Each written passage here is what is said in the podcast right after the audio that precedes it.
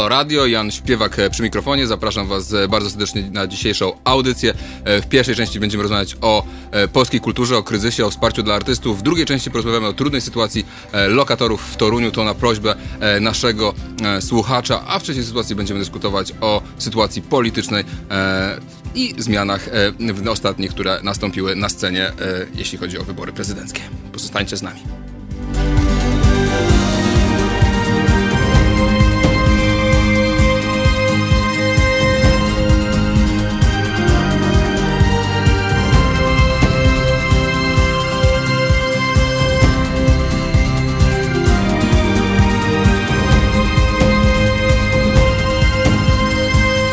Halo Radio.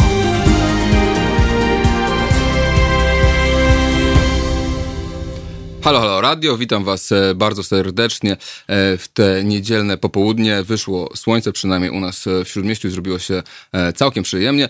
Przypominam, to jest medium obywatelskie.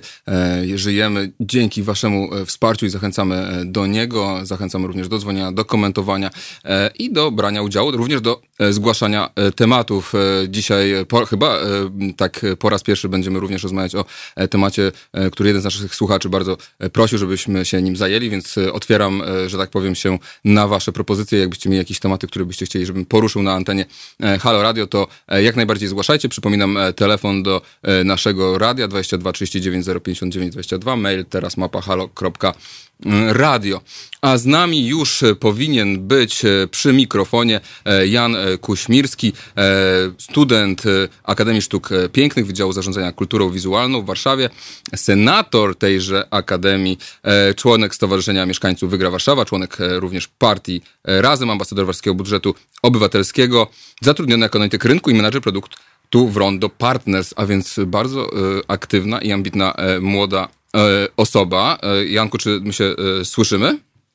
Tak, tak. Dzień dobry Państwu, dzień dobry Panu. Cześć, e, e, miło Cię słyszeć. E, zaprosiłem Cię z tego powodu, bowiem w zeszłym, tygodniu, w zeszłym tygodniu, zdaje się, opublikowaliście taki manifest, jak rozumiem, studenci ASP, powiesz o tym zaraz coś więcej, defensywa artystyczna i to jest spis postulatów, które macie do rządzących, jeśli chodzi o sytuację ludzi E, kultury. Ja może powiem e, e, wstępem takim miałem śmieszną sytuację w ten weekend, mianowicie wrzuciłem takiego posta, był konkurs Ministerstwa Kultury i Nauki grantowy, 60 milionów złotych do rozdysponowania. No i ogromną część tych, część tych konkursów powygrywały różne dziwne inicjatywy no quasi religijne i też pieniądze poszły między innymi do bardziej znanych artystów takich jak Golec Orkiestra, czy Cugowski, czy e, Justyna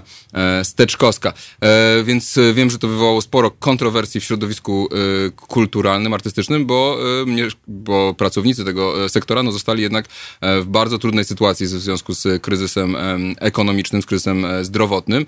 Zamknięte są teatry, zamknięte są kina, nie można organizować koncertów, a artyści właściwie mogą w tym momencie liczyć na de facto tylko jednorazową zapomogę w wysokości 2000 mm, złotych, więc dostałem bardzo dużo takich głosów pełnych oburzenia właśnie od moich e, znajomych e, z tej branży kultury, że właśnie pieniądze idą na jakieś może, może to są e, inicjatywy, które warto wesprzeć, ale przy, przynajmniej przy pierwszym, że tak powiem, spojrzeniu, no to jakieś koncerty sióstr Urszulanek za 90 tysięcy w internecie online, czy organizowanie Dnia Świętego za 80 tysięcy złotych, to nie wydaje się to być specjalnie, specjalnie w tym sytuacji, w tej trudnej sytuacji artystów i ludzi kultury chyba wydatek e, priorytetowy. E, więc ja mam pytanie do ciebie, e, Jan, jakbyś mógł powiedzieć, co, jakie wy macie postulaty, kim, kim jesteście w ogóle, czy jak jesteście, że tak powiem, podmiotem?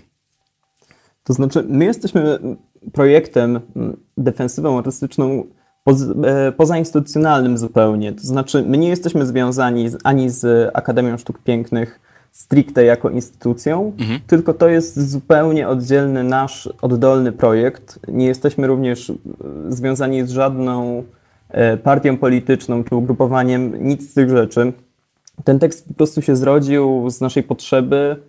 On został opublikowany nawet wcześniej, 1 maja, symbolicznie w Dzień Pracy.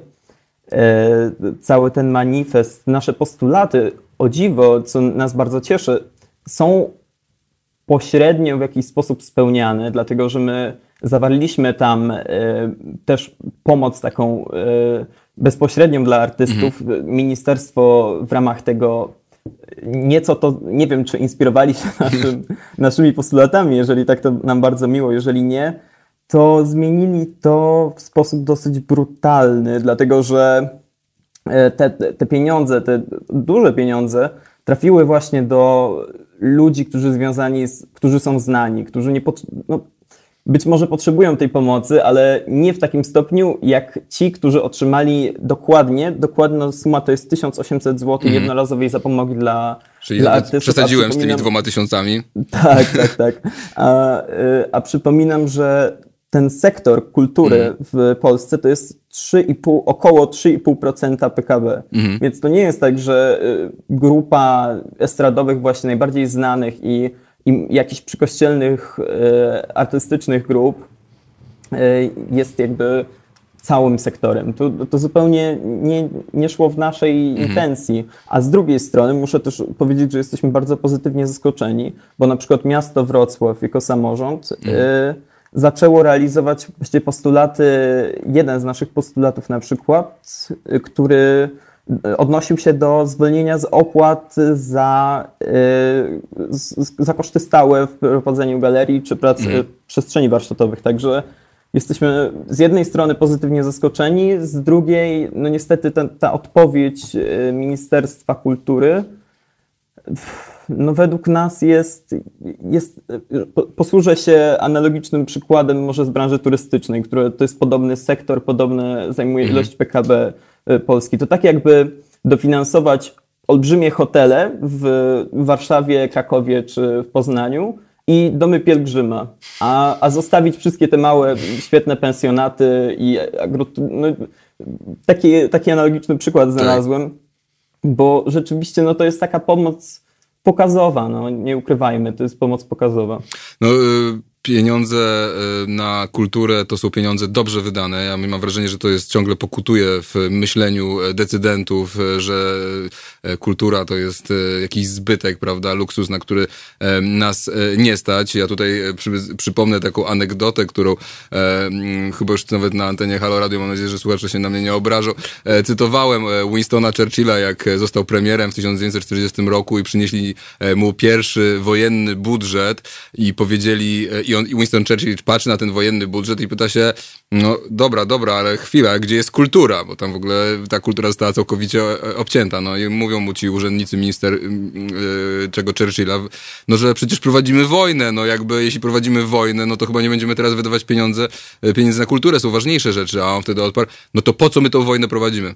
Jeśli nie chcemy yy, utrzymywać, jeśli nie chcemy inwestować, nie chcemy utrzymywać kultury, więc faktycznie te środki dla prywatnych przedsiębiorców e, są bardzo duże, a świat e, kultury chyba jest wyjątkowo dotknięty tą, e, tymi patologiami rynku pracy, które wcześniej znaliśmy. Wiem, że część z tych postulatów tego też dotyczy, że bardzo wiele osób, artystów pracuje na śmieciówkach, na, umow na umowach cywilnoprawnych i zostało po prostu z dnia na dzień z niczym. Czy możesz powiedzieć więcej, jakie wy tutaj proponujecie rozwiązania, jeśli chodzi o uregulowanie tego, tego rynku pracy? Jakby, jak można w ogóle wpisać, twoim zdaniem, działalność artystyczną, która jest taka, no właśnie, wymyka się trochę takim standardowym, e, prawda, no nie każdy artysta założy firmę, nie każdy artysta powinien może mieć firmę, nawet nie każdy artysta jest e, e, w stanie prowadzić firmę, a prawda, on jakoś trzeba to, trzeba tych artystów wspierać, szczególnie w takich sytuacjach kryzysowych, jak dzisiaj mamy. Tak, jak najbardziej. Być może najlepiej będzie, jak po prostu wymienię wszystkie tak. nasze postulaty w ramach tego manifestu. To znaczy, pierwszy postulat dotyczy zabezpieczenia umowy o dzieło prawem do opieki zdrowotnej -hmm. na czas epidemii.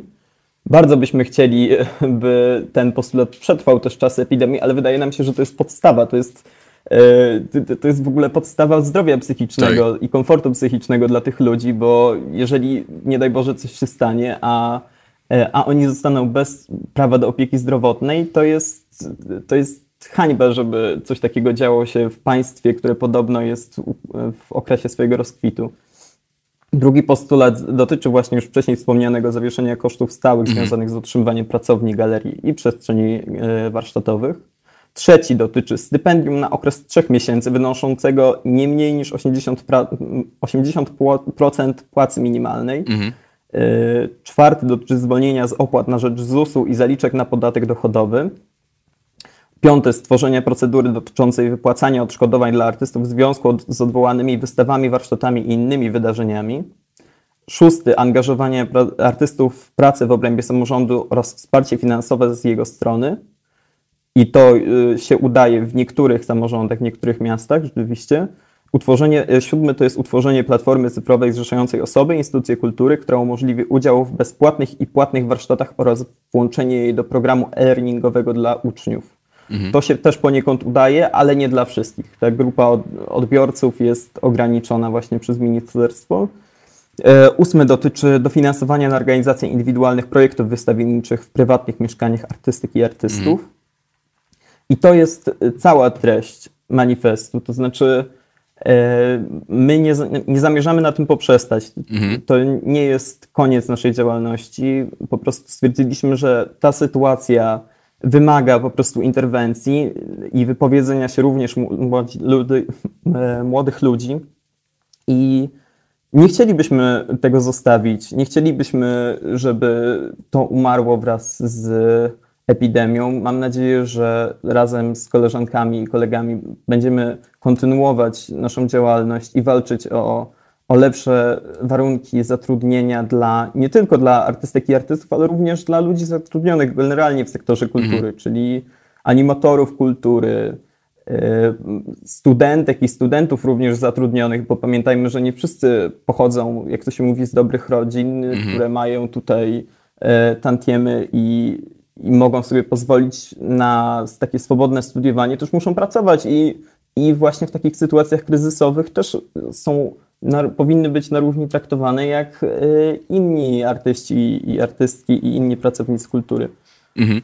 Ale to znaczy, to macie jakieś plany dalej, bo ja mam, e, rzeczywiście jestem, e, lub, znaczy cieszy mnie to, że w ogóle coś się dzieje, tak, i właśnie zaskakuje mnie często, zastanawiam się, dlaczego tak niewiele jest e, mm, no właśnie inicjatyw, nie tylko w kulturze, ale w innych obszarach też funkcjonowania naszego państwa w trakcie kryzysu, jakbyśmy wszyscy zwinęli uszy po sobie i trochę no, patrzyli biernie na to, jak sytuacja się rozwija, bo takich grup jest więcej i być może w przyszłym tygodniu też będziemy rozmawiać o, o strajku przedsiębiorców, przedsiębiorców, ale właśnie co planujecie e, dalej, bo e, sam manifest, no to wiadomo, jest e, no, jakimś startem, początkiem, wyrażeniem, wyrażeniem jakichś startowych propozycji, ale co właśnie dalej, żeby, żeby te, te propozycje i, to, i tą walkę o prawa ludzi kultury jakoś no, dalej prowadzić i też w sytuacji, kiedy ta pandemia się gdzieś tam wyhamuje, czy chociaż nie wiadomo też, tak, niektórzy mówią, że będzie ta druga fala i tak naprawdę teatry, kina będą zamknięte najdłużej, bo teraz otwierają się, jutro się otwierają, zdaje się, restauracje, ale nie słyszałem, żeby się otwierały, nie, nie, nie słyszałem, żeby się otwierały właśnie mm, imprezy, czy, czy, czy właśnie działalność e, artystyczna, więc wydaje się, że ten sektor, ta branża będzie wyjątkowo dotknięta, więc e, e, Janku, co, jakby jakie tutaj macie jeszcze plany dalej na to, żeby waszą sprawę pchać do przodu? To znaczy, właśnie nasz manifest jest pod tym względem wyjątkowy, wydaje mi się, że my zapraszamy wszystkich do dialogu i do konstruktywnych, konstruktywnej krytyki również, ponieważ e, zawarliśmy odnośnik do jednego, w naszym manifestie, na samym końcu zawarliśmy odnośnik do grupy, grupy na jednym z największych portali społecznościowych, na której każdy może się wypowiedzieć, każdy może dopowiedzieć e, swoje pomysły, swoje, swoją krytykę, tylko zaznaczam konstruktywną krytykę, bo nie ma sensu w tym momencie się przekrzykiwać i krytykować bez jakichkolwiek mhm. racji. I w tym pokładamy nadzieję, że po prostu zbudujemy taką wspólnotę ludzi, którzy chcą dbać o kulturę i jednocześnie poprawiać warunki bytowe właściwie wszystkich mm. ludzi zatrudnionych w tym, e, nie tylko w tym sektorze, ale na takich zasadach, właśnie na zasadach umów cywilnoprawnych. Myślę, że ta epidemia paradoksalnie jest świetną okazją na ukazanie tych patologii, które ostatnio miały miejsce. No właśnie to, że ludzie nie mają, nie są zatrudnieni w pełnym wymiarze godzinowym, nie mają jak odkładać na emeryturę. Ludzie, którzy którzy pracują już właściwie pełnoetatowo, ale właśnie są, są tak brutalnie traktowani. Myślę, że od tego sektora możemy zacząć. Zaczęliśmy od niego, bo znamy się na nim najlepiej, że tak powiem, y, jesteśmy zainteresowani żywo tym tematem, ponieważ też nas to dotyczy. A jednocześnie y, jakby wiemy o tym, że to nie jest tylko tak, że w kulturze dzieją się takie rzeczy. Wiemy, że prekariat istnieje, że jest to duża część społeczeństwa i chcielibyśmy, żeby wszyscy się do nas przyłączali, wszyscy zainteresowani, wszyscy, którzy chcą walczyć i, i myślę, że wspólnie wypracujemy jakiś plan działania. Ponieważ nie ukrywam, że jesteśmy tylko grupą studentów, która A, odniosła... Aż grupą studentów, wiesz, to nie Aż co. W studentów. 68 roku, wiesz, bo studenci zrobili dobrą rozpierduchę tutaj w stolicy, więc e, wiesz, więc jeszcze wszystko przed wami. Jak się grupa na Facebooku nazywa, żeby nasi słuchacze mogli ewentualnie zajrzeć do niej? Y, Też defensywa artystyczna. Defensywa artystyczna. Tak. I zapraszam bardzo serdecznie do zapoznania się z, z naszym manifestem. On jest na stronie defensywaartystyczna.com. Mam nadzieję, że umieścisz to w, w tej publikacji po audycji. Jasne. E, też przypomina mi, przypomniało mi się, że w 68 roku cała ta burda się przecież zaczęła od e, dziadów, e, Dejmka Od dziadów, tak. e, i tego, że prawda, jak wiele wtedy kultura znaczyła, jak wiele te, te, te, te jak wiele teatr znaczył, jak wiele e, sztuka znaczyła i mam wrażenie, że trochę w dzisiejszych czasach gdzieś to, gdzieś to jest e, spychane na na drugi, na drugi plan. Jak myślisz, dlaczego, e, dlaczego się myśli tak e, w taki sposób w Polsce o kulturze tak, e, no bym powiedział, nie wiem jak to nazwać, ale e, po prostu w taki e, no niezbyt poważny sposób. Tutaj e, Grzegorz pisze, że kultura za bardzo poszerzy horyz- horyzonty, a na to PiS nie dopuści. Tego dopis e, nie dopuści. I też od ludzi zależy, czy jeszcze teatry przetrwają. No właśnie, to zaznaczam, że, że, do, że mimo, że jutro będą zdjęte te obostrzenia, ciągle będą, obostrzenia dotyczyły wszystkich zgromadzeń powyżej 50 osób, więc bardzo, bardzo, bardzo trudna sytuacja. Ale powiedz mi, dlaczego, e, dlaczego w tej sytuacji, sam mówisz, 3,5% PKB to produkuje, to buduje wizerunek państwa, to widać, no, tworzy więzi międzyludzkie, a mimo to ta kultura jest traktowana totalnie e, po, e, po macoszemu. Tak, masz rację, że to tworzy wizerunek państwa i jest nieodłącznie związane również z turystyką, więc możemy nawet poszerzyć i z edukacją. I to jest olbrzymi sektor, tak naprawdę, sektor finansowy. A dlaczego jest traktowana tak, jak mówisz?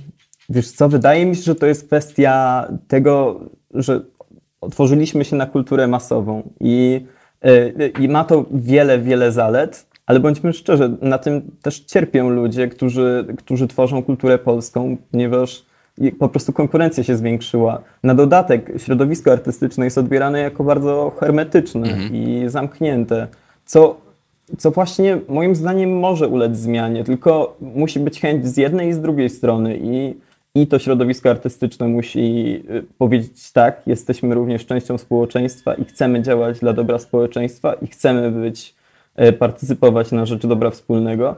I to y, społeczeństwo tak zwane powinno też jakby otworzyć się i współdziałać i zrozumieć, że to też są ludzie, to też są pracownicy, to nie jest e, ich hobby, to nie jest ich, e, ich fanaberia, że są artystami, tylko nie, to jest ich zawód, to jest ich źródło utrzymania. Więc, bo w tym momencie jest tak, że żeby zostać pełnowymiarowym artystą, trzeba mieć e, trzeba mieć powiedzmy start, jakieś zaplecze socjalne, trzeba... Bogatych rodziców, innymi Bogat- słowy. No, mówiąc otwarcie, mówiąc otwarcie, mieć bogatych rodziców. E, dlatego, że trzeba kupić materiały. Studia też również swoje kosztują. Właśnie to już co wspomniałem. Wielu studentek i studentów pracuje, normalnie są elementami e, całego systemu. I w momencie, w którym nadarza się taka sytuacja, często muszą też zrezygnować po prostu ze studiów, bo ich nie stać na utrzymanie samodzielne, czy też nie otrzymują takiego wsparcia jak inni od rodziców, więc w tym upatruję jakąś taką szansę właśnie na, na zmiany, żeby pokazać, że to nie jest środowisko, e, środowisko powiedzmy tak zwane warszawskie, zamknięte, hermetyczne, tylko że jest też otwarte na, na społeczeństwo.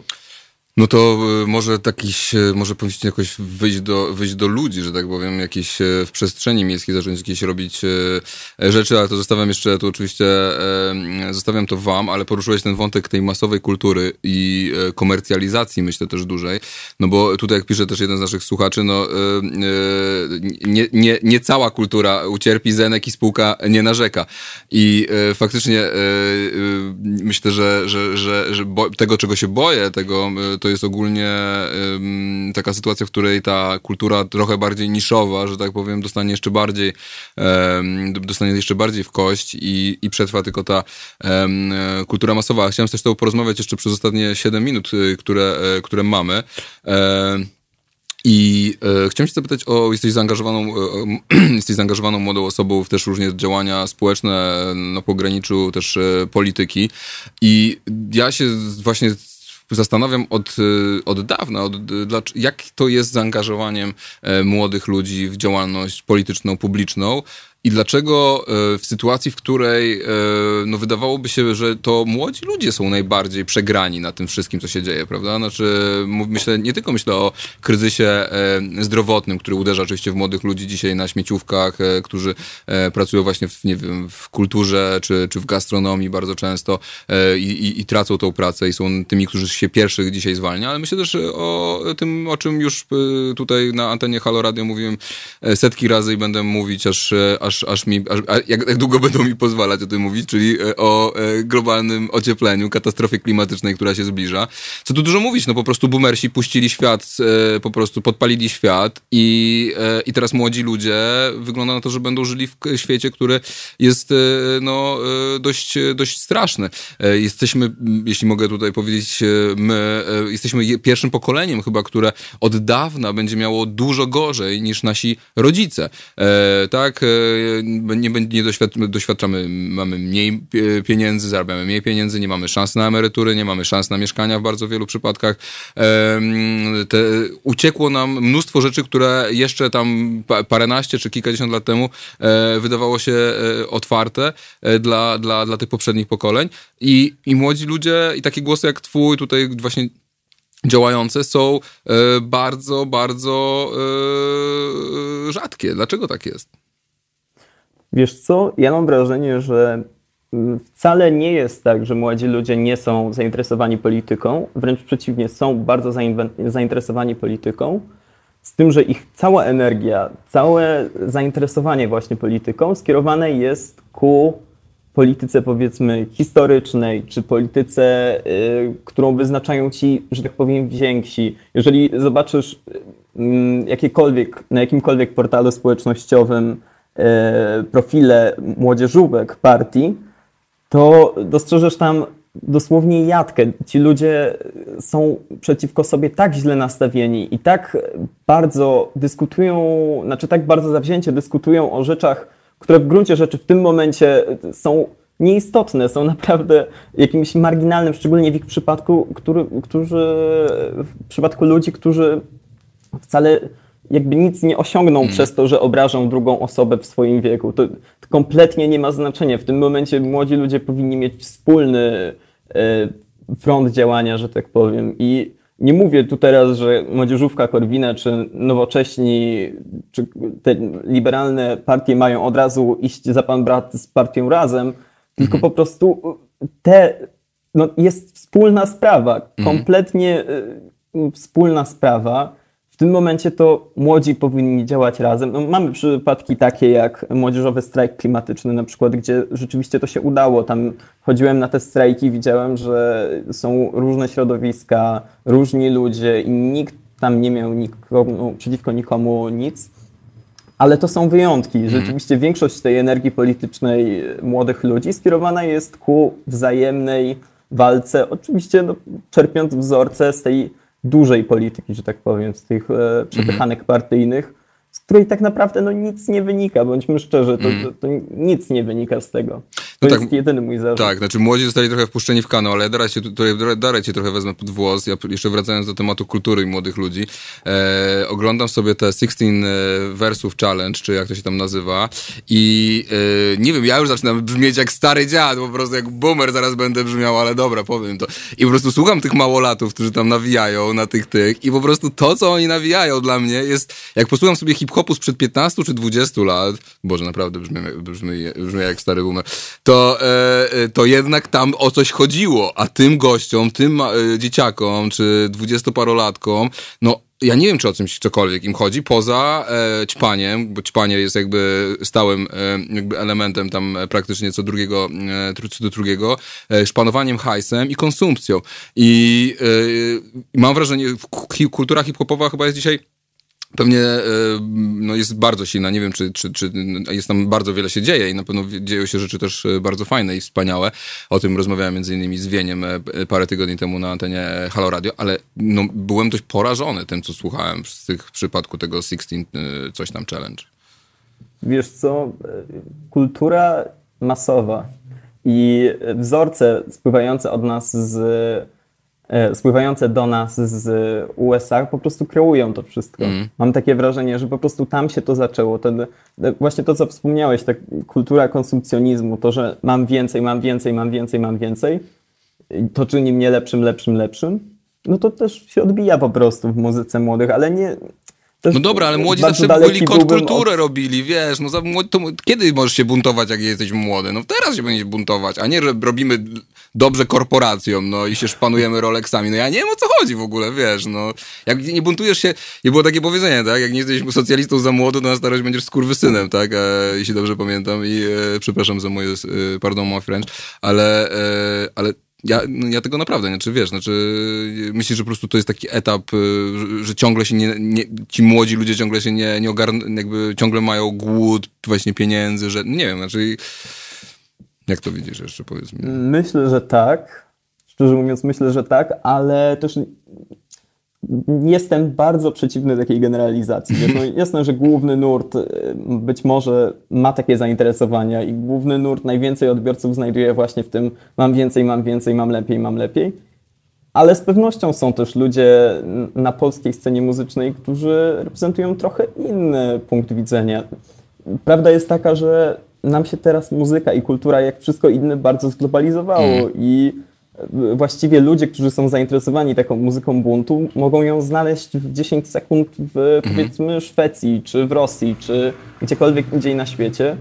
A, a ten rap polski, no widocznie, widocznie jest takie zapotrzebowanie, co mogę powiedzieć. Wiesz co, jeszcze jak została nam chwila, to tak. chciałbym bardzo serdecznie podziękować tutaj na antenie całemu zespołowi projektowemu, bo ja tutaj występuję jako reprezentant, ale bądźmy szczerzy, bez, bez wspólnej pracy i bez wspólnotowości by się to nie udało. I e, panu profesorowi Baraniewskiemu, panu doktorowi e, Piotrowi e, Puldzianowi, panu doktorowi Jakubowi Schroederowi i pani artystce Annie Konik, bo to dzięki, dzięki tym ludziom, którzy nas właśnie wspierali przez ten mhm. cały czas, właściwie doszło do tego, że opublikowaliśmy to, że wywaliliśmy zmianę i to poszło dalej. Mam nadzieję, że ten, te podziękowania dotrą I, i mam nadzieję, że to nie jest koniec naszej działalności, że dalej będziemy działać i dalej będziemy się rozwijać. Na pewno nie spoczniemy tylko na tym jednym manifestie. Super. E, więc e, zachęcam Was wszystkich, e, naszych słuchaczy, do e, odnalezienia e, stron grupy na Facebooku Defensywa Artystyczna, sprawdzenia też e, strony internetowej defensywa artystyczna.com.pl, jeśli dobrze pamiętam. I życzę Wam, życzę Wam, żeby to się dalej rozwijało, żebyście się, żebyście dalej przebijali się z tymi postulatami. I tak jak mówię, to jest, to jest Halo Radio, Radio Obywatelskie i wszelkie inicjatywy obywatelskie e, będzie mm, wspierać. A po mm, krótkiej e, mm, przerwie e, będziemy rozmawiać o, z mieszkańcami kamienicy na Anczeka 46 w Toruniu.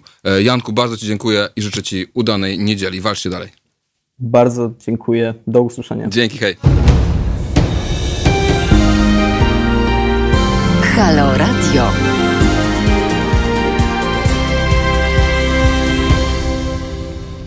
Halo, halo radio, Jan Śpiewak e, przy mikrofonie. To jest e, medium obywatelskie. E, jesteśmy radiem, które jest, żyje dzięki temu, że jest wspierane dzięki wam, ale też jest po to, żeby nagłaśniać różne sprawy, o których się dowiadujemy od was, bo to jest po prostu medium mm, obywatelskie i zależy nam na tym, żeby być wśród was i poruszać sprawy, które często większe anteny nie poruszają. Ja przypomnę numer do naszego radia, to jest 22 39 059 20 22, teraz mapa halo.radio, a dzisiaj właśnie poruszamy temat, e, który e, poprosił e, mnie, ja się bardzo ucieszyłem, Paweł Kołodziej, nasz wierny słuchacz, żeby poruszyć temat bardzo trudnej sytuacji mieszkańców Torunia, kamienicy przy Antczaka, starej ponad stuletniej kamienicy, pięknej z takiej z muru pruskiego, chyba tak to się mówi, i która została niestety wyłączona przez państw, państwowy inspektor e, nadzoru budowlanego e, z no, e, funkcjonowania. Grozi po prostu zdaniem inspektorów zawaleniem i niestety mieszkańcy zostali trochę sami z tym problemem. Czy my się słyszymy? Tak, tak, słyszymy się. O, super. Eee, właśnie, może, czy mogłaby Pani powiedzieć w skrócie, jaka jest historia tej kamienicy, jak to się stało, że ta prywatna kamienica no, dzisiaj grozi zawaleniem? No tak jak już zostało powiedziane, jesteśmy mieszkańcami Torunia. Troszeczkę głośniej by Pani mogła. Mieszkamy w budynku o, prywatnym z Pruskiego Muru przy ulicy Antczaka 46. W styczniu bieżącego roku została wydana decyzja PINB o opróżnieniu całego budynku ze względów zagrażających życiu i zdrowiu nas, y, mieszkańców, którzy jeszcze tutaj pozostali na tą chwilę. Y, została y, wyłączona z eksploatacji. Na tą chwilę mieszka tu 8 rodzin. Są to osoby starsze i rodziny z nieletnimi dziećmi. Mm, każdy z nas znajduje się w innej sytuacji. Y, tak jak już było wcześniej powiedziane, jest to kamienica prywatna, więc y, właścicielami są osoby prywatne, mhm. Mm, które jak gdyby, wiadomo, ci właściciele zmieniali się. To nie jest tak, że obecni właściciele są tutaj od wielu, wielu lat. Nie, są właścicielami od zeszłego roku. Mhm ale poprzedni właściciele, prywatni również, niestety też nie, nie wykonywali tutaj żadnych remontów, y, że tak powiem, my jako mieszkańcy y, robiliśmy to, co się dało, tak, y, żeby, żeby jakoś tutaj funkcjonować i żyć. No i takim oto, tak to wygląda, że no, kamienica została doprowadzona mhm. do ruiny, bo niestety no, trzeba coś robić w budynkach, no tak. tak, i dbać o nie, żeby one jakoś funkcjonowały. Na początku y, tutaj zarządcą nas, naszego budynku było zrzeszenie. Zrzeszenie czego? Właścicieli i zarządców y, domów prywatnych. Y, I, i na, wtedy coś jeszcze było robione, wymiana okien, napraw, naprawy jakieś, ale później właściciel, który zlecił zrzeszeniu właśnie tutaj administrację, zmarł i przejął to bratanek Y, tego właściciela. Następnie bratanek sprzedał kamienicę i tak właśnie przechodzi ona z rąk do rąk, że tak powiem, tak? Czyli co chwilę mamy nowych właścicieli. Y, poprzedni był tutaj y, właściciel, nie wiem, około 10-11 lat i od y, zeszłego roku, od czerwca, mamy znowu y, nowych właścicieli obecnych, tak? Mhm. Gdzie znajdujemy się w sytuacji, gdzie budynek jest do rozbiórki. Mhm.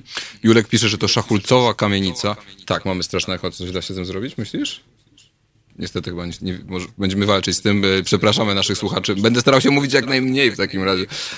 E, Szachulcowa kamienica, normalka w Toruniu, miasto od lat burzy takie kamienice, liczy się tylko e, stare miasto, czyta, e, e, pisze nasz, e, pisze nasz e, słuchacz, czyli ale, czyli nowi właściciele kupili tą kamienicę, będąc świadomi, że ta kamienica jest, grozi zawalenia?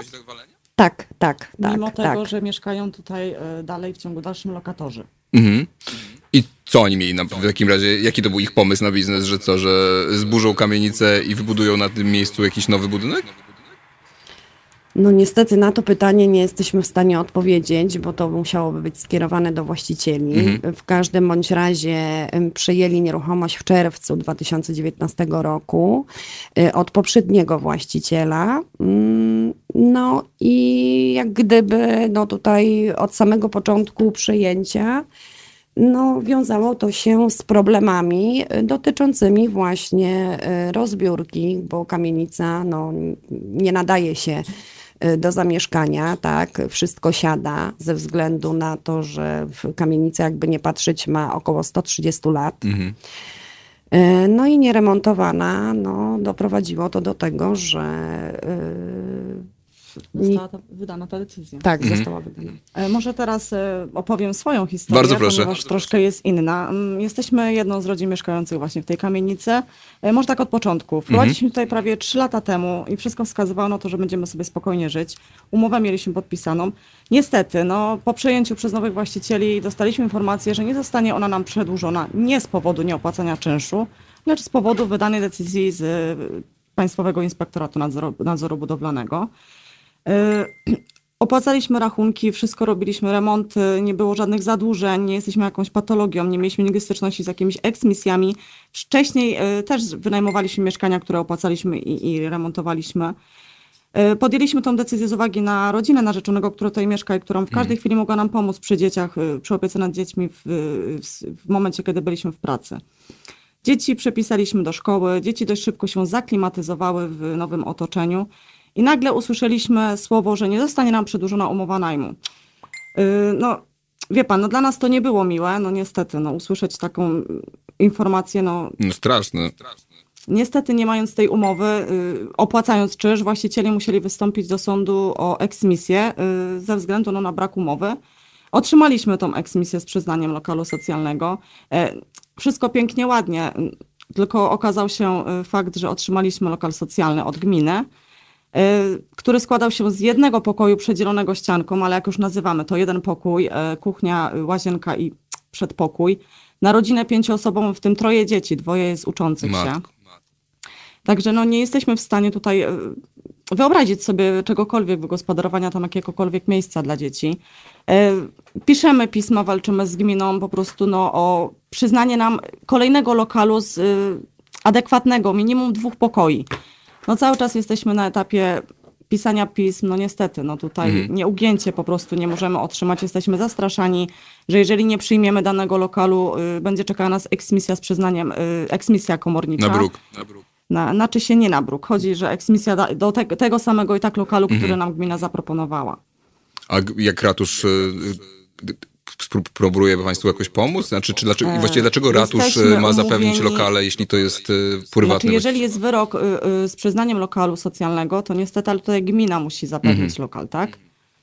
Tak, tutaj w przypadku y, pozostałych lokatorów, tak, bo, bo tutaj jesteśmy podzieleni jak gdyby na dwie grupy.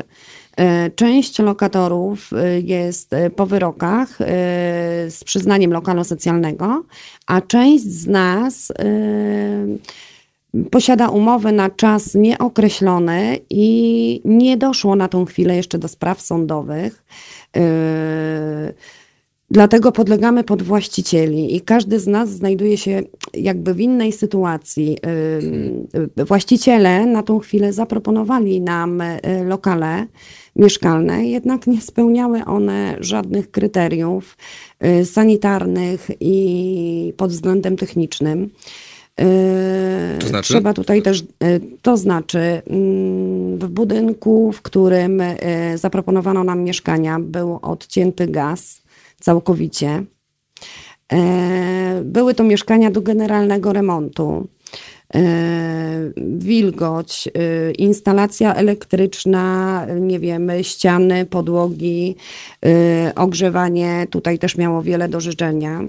Musiałaby być przeprowadzona najprawdopodobniej jakaś kontrola pod tym względem. Były to mieszkania strychowe do generalnych remontów. E, Dlaczego do generalnych remontów? Były tak zaniedbane, ale trzeba tutaj dodać, że właścicielem tych budynków, w którym zaproponowano nam lokale, e, jest były właściciel naszego budynku przy ulicy Antczaka. To jakaś y, porozumienie tam nastąpiło. Między... Tego nie wiemy, być może. Tego nie wiemy. Tutaj e, jeszcze... I... Przepraszam, że przerywam, to jeszcze przeczytam tylko komentarz. Julek pisze dalej. Rozbiórka i sprzedaż pod nową inwestycję. To kilka przypadków rocznie w całym mieście. Całe kwartały dzielnic na Jakubowskim, Chełmińskim czy Bydgoskim Przedmieściu są burzone. Miasto wraz z Miejskim Konserwatorem Zabytków burzy historię przedmieść. Wojewódzki Konserwator Zabytków temu przyklaskuje. Tak, proszę Państwa, to jest y, piękna, 130-letnia kamienica. No, ja nie widziałem, czy, czy nie byłem tam, ale, ale widziałem na zdjęciach, więc ona wygląda naprawdę e, imponująco. Jaki jest obecnie stan tej kamienicy? W sensie, czy, czy ona faktycznie grozi zawaleniem? Jakie to, jest, jakie to są warunki mieszkania?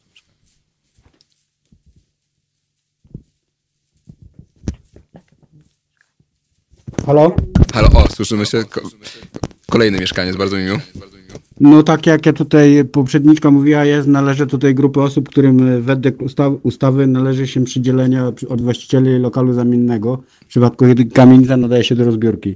Mhm. E, no tak jak mój lokal też wymagał wiele do życzenia, jeżeli chodzi o standard, który niby przedstawia ustawa o ochronie praw obowiązków e, lokatorów bo lokal zamienny nie może odbiegać standardem obecnie zajmowanego, jeżeli chodzi o metraż, standard, standard ins, ins, instalacji, urządzeń, które się powinny znajdować, a te lokale, po, zacznijmy od tego, że nie nadawały, nie nadawały się w ogóle do zamieszkania od razu, czyli no moim zdaniem, jeżeli ktoś mi proponuje lokal, to ja z dnia na dzień mogę się do niego przeprowadzić, a tam no, ten remont i ten wymagał jeszcze dalszego długotrwałego prac, związanych z dużym nakładem finansowym, mhm. na który no, po prostu nas nie stać, żeby tak włożyć. I moim zdaniem właściciele poszli po jak najmniejszej linii oporu, przedstawiając nam te lokale po to, żeby spełnić według mnie niby to nikt mhm. im nie zarzucił, że oni spełniają tego, co ustawa napisała i tak dalej. Oni twierdzili, że te lokale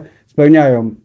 Ich mhm. radca prawny stwierdził, że te lokale spełniają według nich wymogi przedstawiane w ustawie no, moim zdaniem mm. no, nie spełniało. Ale czy faktycznie dzisiaj ta kamienica grozi zawaleniem, w której Państwo mieszkają? Jaki jest stan tej kamienicy dzisiaj? No my nie należymy do osób, które będą, mogą wydawać opinie, jeżeli chodzi mm. o stan techniczny budynku. Nie wiemy na jakiej podstawie została wydana ta decyzja inspektora nadzoru budowlanego, czy to chodziło o belki nośne, czy to chodziło o fundamenty, mm. czy to chodziło o elewację, czy tak dalej, czy tak dalej, czy o dach, czy tak. Nie, nie, no nie, mm. Nam też nie przedstawiono jakby choćby nawet tej decyzję, na jakiej podstawie zostało to podjęte. Mhm. No faktycznie, bo to brzmi jak e, taki typowy, że tak powiem, inwestycja po to, żeby kupić e, zagrożoną kamienicę, wyrzucić jak najtaniej e, ludzi i wybudować na tym miejscu jakiś pewnie nowy budynek, a rozumiem, że Państwo są w sytuacji, w której teraz sądy nie są czynne, więc ta sytuacja jest poniekąd zamrożona, tak? Znaczy, jaki macie Państwo teraz ruch? Tak. Na dzień dzisiejszy czekamy na wszelkie informacje. No, sąsiadka tutaj właśnie wiemy o tym, że są skierowane te sprawy do sądu o eksmisję. No na razie trzeba czekać, tak samo jak spotkanie u pana prezydenta, na które jesteśmy zapisani, e, też zostało przełożone i też czekamy na kolejny wyznaczony termin spotkania, mhm. tak. No te, a jak, jak reaguje tutaj w ogóle y, ratusz, jakby jest y, pomocny?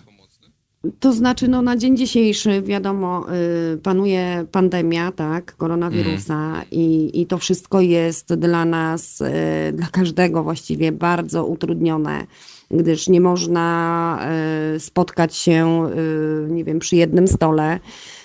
Wysyłamy wszędzie pisma na tą chwilę, bo nie ma innej możliwości zwróciliśmy się, e, tak, zapisaliśmy się do pana prezydenta Torunia na spotkanie my jako mieszkańcy. Niestety na tą chwilę w dalszym ciągu oczekujemy na jakikolwiek termin. E, wszyscy mieszkańcy, że tak powiem, złożyli wnioski e, na mieszkania komunalne do ZGM.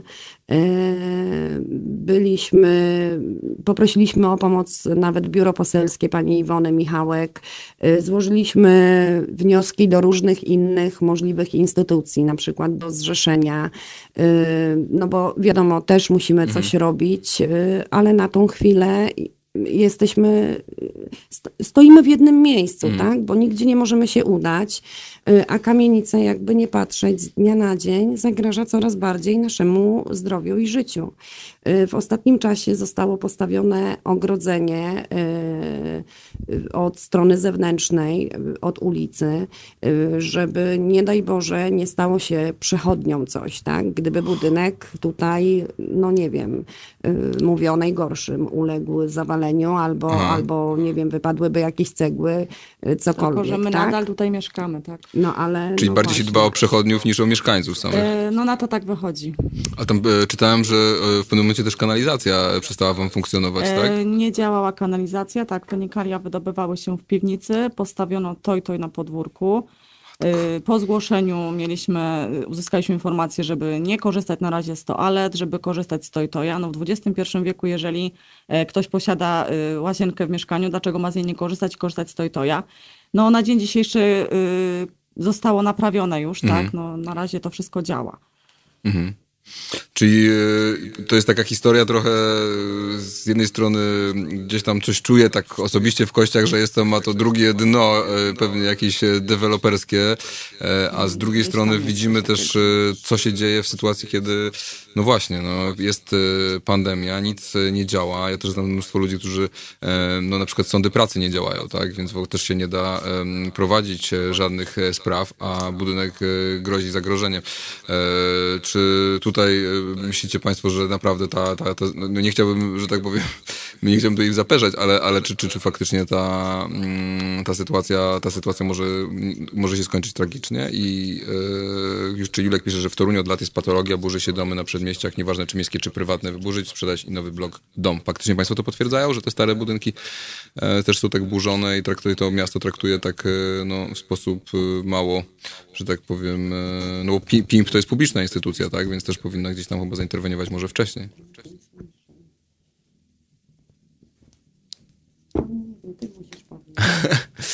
Słyszę negocjacje w tle. Kto ma rozmawiać? Y, Nie, nie, nie, już jesteśmy, już jesteśmy, bo mi słuchawka wypadła. Jasne. No wie pan co, jeżeli jest taka sytuacja y, y, wydanej decyzji, no to no, my nie możemy jej podpierać, Mhm. my nie możemy tutaj y, odnosić się do, do tej decyzji. Można by było tą kamienicę, podejrzewam, odrestaura- odrestaurować, ale no niestety nie wiemy, czy jest taka możliwość, ale nam się wydaje, że jeżeli jest zagrażająca życiu i zdrowiu, no to Mhm. powinno się najpierw dbać o nas, a tutaj jest naprawdę, kamienica nie nadaje się tak naprawdę do tego remontu, Mhm. tak w ocenie naszej, no niestety, no nie wydaje mi się, żeby ją można było w jakiekolwiek e, wyremontować Mhm. i, i dalej mieszkać, no po prostu. Jasne. Podłogi już siadają, meble, tak? Podłogi siadają, słyszę, tak? Tak, tak, tutaj podłogi już zapadają się, tak, schody też są już, My coś tutaj słyszymy. wszystko W ogólnie chodzi i, i, Mhm. i się rusza. O Boże, no to mam nadzieję, że Państwu tutaj... Że, Tak, jeszcze został odcięty gaz ziemny, właśnie tego Aha. dopowiedzieć. ale mają Państwo chociaż ciepłą wodę? E, Nie ma ciepłej wody. Kto ma w mieszkaniu e, boiler do, na prąd, to ma ciepłą wodę, a pozostali, którzy nie mają, korzystają z na zimnej. tą chwilę też trzeba uważać na matko. Ale musimy też uważać na instalację e, elektryczną, ponieważ tak. mamy teraz maszynki na prąd i w momencie, kiedy każdy by włączył, też nie wiemy, jak wygląda sytuacja e, e, z instalacją elektryczną. Czy nie zrobi się za chwilę jakieś zwarcie, nie dojdzie do kolejnej O, tragedii. ma, o Boże. No brzmi to, y, brzmi to naprawdę dość y, strasznie. Y, Mam nadzieję, że my zostaniemy jakoś w, w kontakcie. Wiem, że też y, telewizja się interesuje. Ja postaram się zainteresować też koleżankę dziennikarkę z Torunia, państwa e, sprawą i e, jakby coś by się zmieniało, jakoś sytuacja, e, że tak powiem, się poprawiała czy pogarszała, to proszę dać znać. To chętnie też wrócimy do tego tematu na antenie Halo Radio. Czy chcielibyście Państwo jeszcze coś dodać na koniec? Chcielibyśmy tylko powiedzieć, że to nie jest naszej winy, to wszystko tutaj się stało. To są po prostu zaniedbania długoletnie przez właścicieli, którzy doprowadzili tą, tą kamienicę do ruiny i dlatego wy- została wydana ta decyzja. A my jako ludzie musimy po prostu tutaj cierpieć. Tak? To jest bardzo niesprawiedliwe i bardzo przykre. Mhm.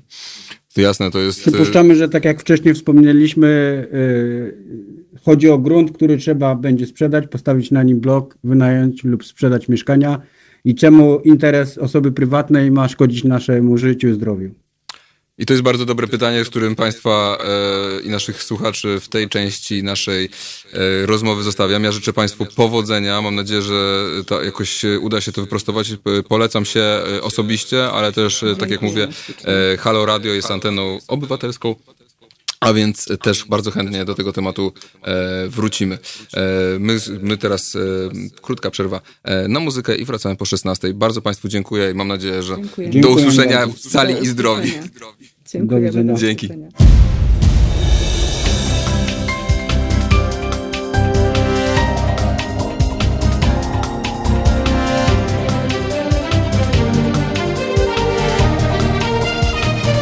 Halo Radio. Halo, halo radio, Jan Śpiewak e, przy mikrofonie. To jest e, druga część naszej e, dzisiejszej audycji. Przypominam, to jest medium obywatelskie. Poruszamy tematy bliskie obywatelom, ale jesteśmy też również uzależnieni tylko od Was, od Waszych wpłat, więc zachęcam bardzo do wspierania naszego radia, do komentowania na Facebooku, na YouTubie. Telefon do nas 122 39 059 22. E, mail to teraz mapa halo.radio. Ja jeszcze przeczytam parę komentarzy, bo mi się wydaje, że są dość e, ciekawe, jeśli chodzi o sprawę Torunia, żeby to zamknąć, e, że e, mamy do wyburzenia, jest wyburzenia pod autostrady w centrum Torunia czeka sporo budynków, osiedle dla wykwaterowanych buduje się na cmentarzu jeńców wojennych.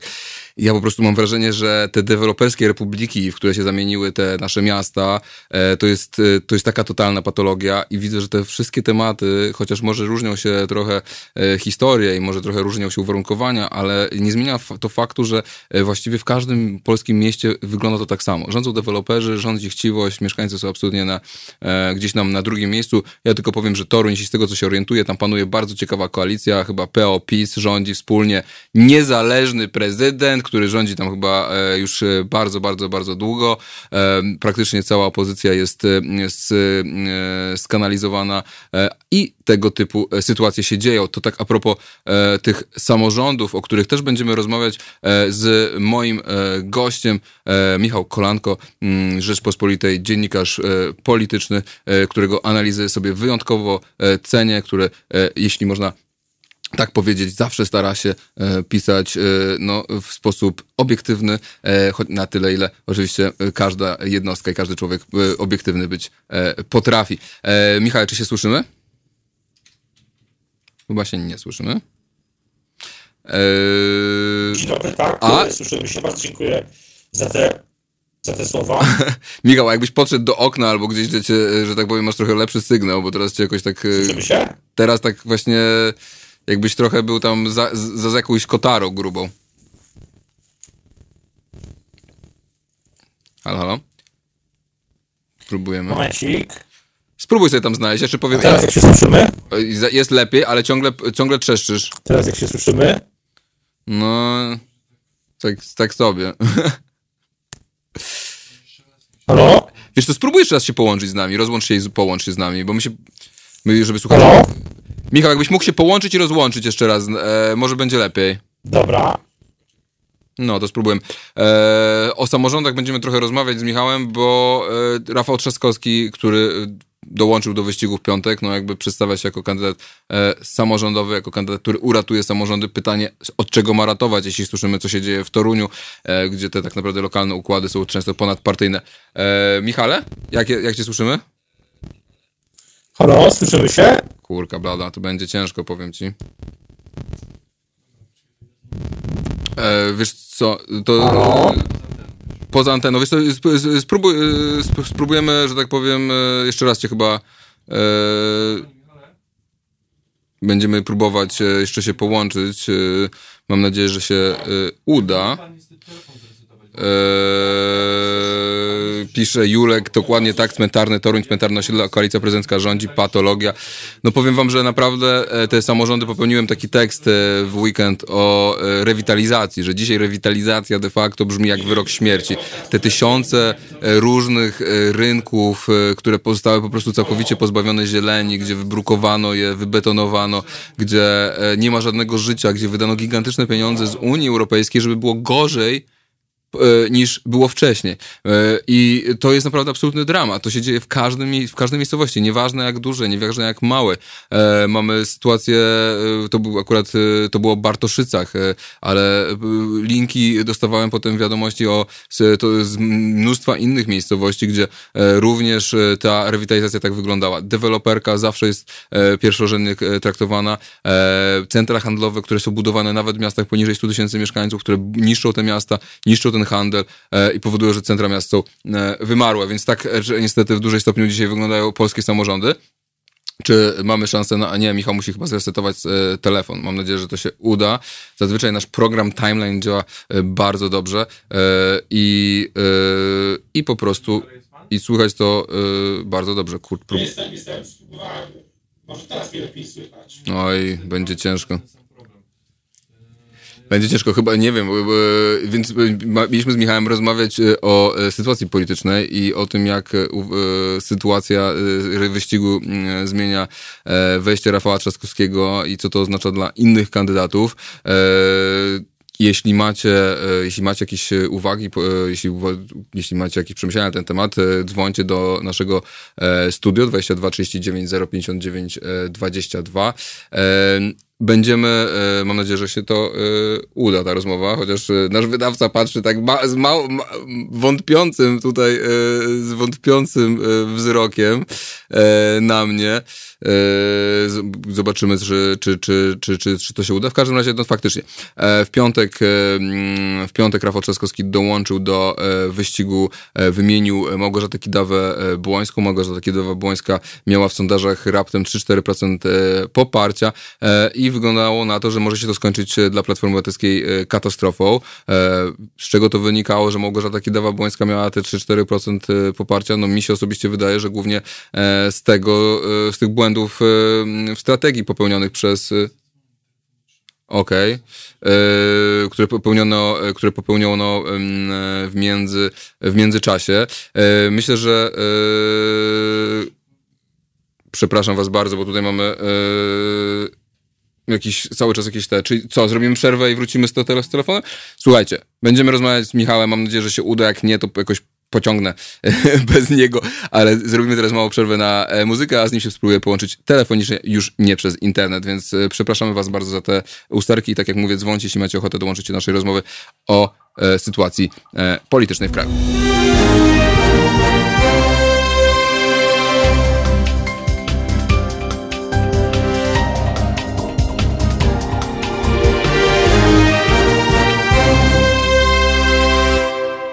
Halo, radio, Jan Śpiewak e, e, z powrotem. Mam nadzieję, że tym razem uda nam się połączyć z naszym e, gościem telefonicznie, już nie wykorzystując zaawansowanej technologii internetowej, która niestety czasem szwankuje. Michale, czy się słyszymy? Tak, słyszymy się. O, doskonale. Teraz cię porównają do tego, co było się słuchać wcześniej, to jesteś e, e, niemal słychać cię, jakbyś był w drugim pokoju. E, czasami, czasami bardziej im bardziej zaawansowana technologia, tym, tym gorzej. No wiadomo, wiadomo, nie ma to jak e, e, normalne połączenie telefoniczne, chociaż rozmawiamy e, przez komórkę, ale ty, rozumiem, że ty jesteś w Krakowie, tak? Czy jesteś e, w tak, jakichś tak, górach? Tak, jestem, e, nie, nie, nie, jestem, jestem w Krakowie. E, czasami widać stąd góry, ale tylko gdy nie ma smogu. A jak teraz smog w, w Krakowie? Jest chyba w porządku, nie? Jak mniej samochodów, nie piece... Teraz, Teraz y, tak, teraz w porządku. Znaczy miesiące letnie, nawet bez pandemii, były letnie były, były całkiem dobre, chociaż Kraków y, no, gorzej, gorzej oczywiście zaczyna się sezon grzewczy, chociaż Kraków y, zakazał palenia węglem, jak chyba jedno z pierwszych dużych miast w Polsce, no i przez te ostatnie parę lat realnie tutaj też dzięki aktywistom z krakowskiego alarmu smugowego, może przede wszystkim ich naciskowi pracy y, udało się też, y, czy magistrat tutaj w Krakowie ma spore zasługi, jeśli chodzi o też te programy wymiany kopciuchów i tak dalej. Więc myślę, że w Krakowie akurat sytuacja smogowa, nawet bez pandemii, troszeczkę się już y, ostatnio polepszała. A jak wygląda Kraków, jeszcze jak rozmawiamy o Krakowie bez turystów, bo to chyba jest coś e, wyjątkowego. Ja, ja mi Kraków e, się kojarzy z mo morzem po prostu turystów, które e, przebija się przez e, każde, każde wolne miejsce, e, a teraz chyba miasto jest opustoszałe? Jak to wygląda? Miasto nie jest opustoszałe. Rzeczywiście turystów, turystów nie ma. Przynajmniej turystów zagranicznych. Dalej są ogromne przecież kłopoty z podróżowaniem i te kłopoty, zwłaszcza lotnicze, z podróżowaniem lotniczym, pewnie wkrótce nie znikną, ale w Krakowie jest bardzo dużo i, też warto, warto wspomnieć jeszcze o jednym, że w mhm. Krakowie nie tylko nie ma turystów, ale moim zdaniem niewiele jest, niewielu jest studentów, mm. bo uczelnie pracują w trybach zdalnym, a studenci, e, ci, którzy mieszkali, zarówno ci, którzy mieszkają w, w akademikach, jak i w większości już teraz mieszkają wynajmując pokoje czy mieszkania. E, moim zdaniem w większości się wrócili tam, wrócili do swoich e, rodzinnych miejscowości czy miast.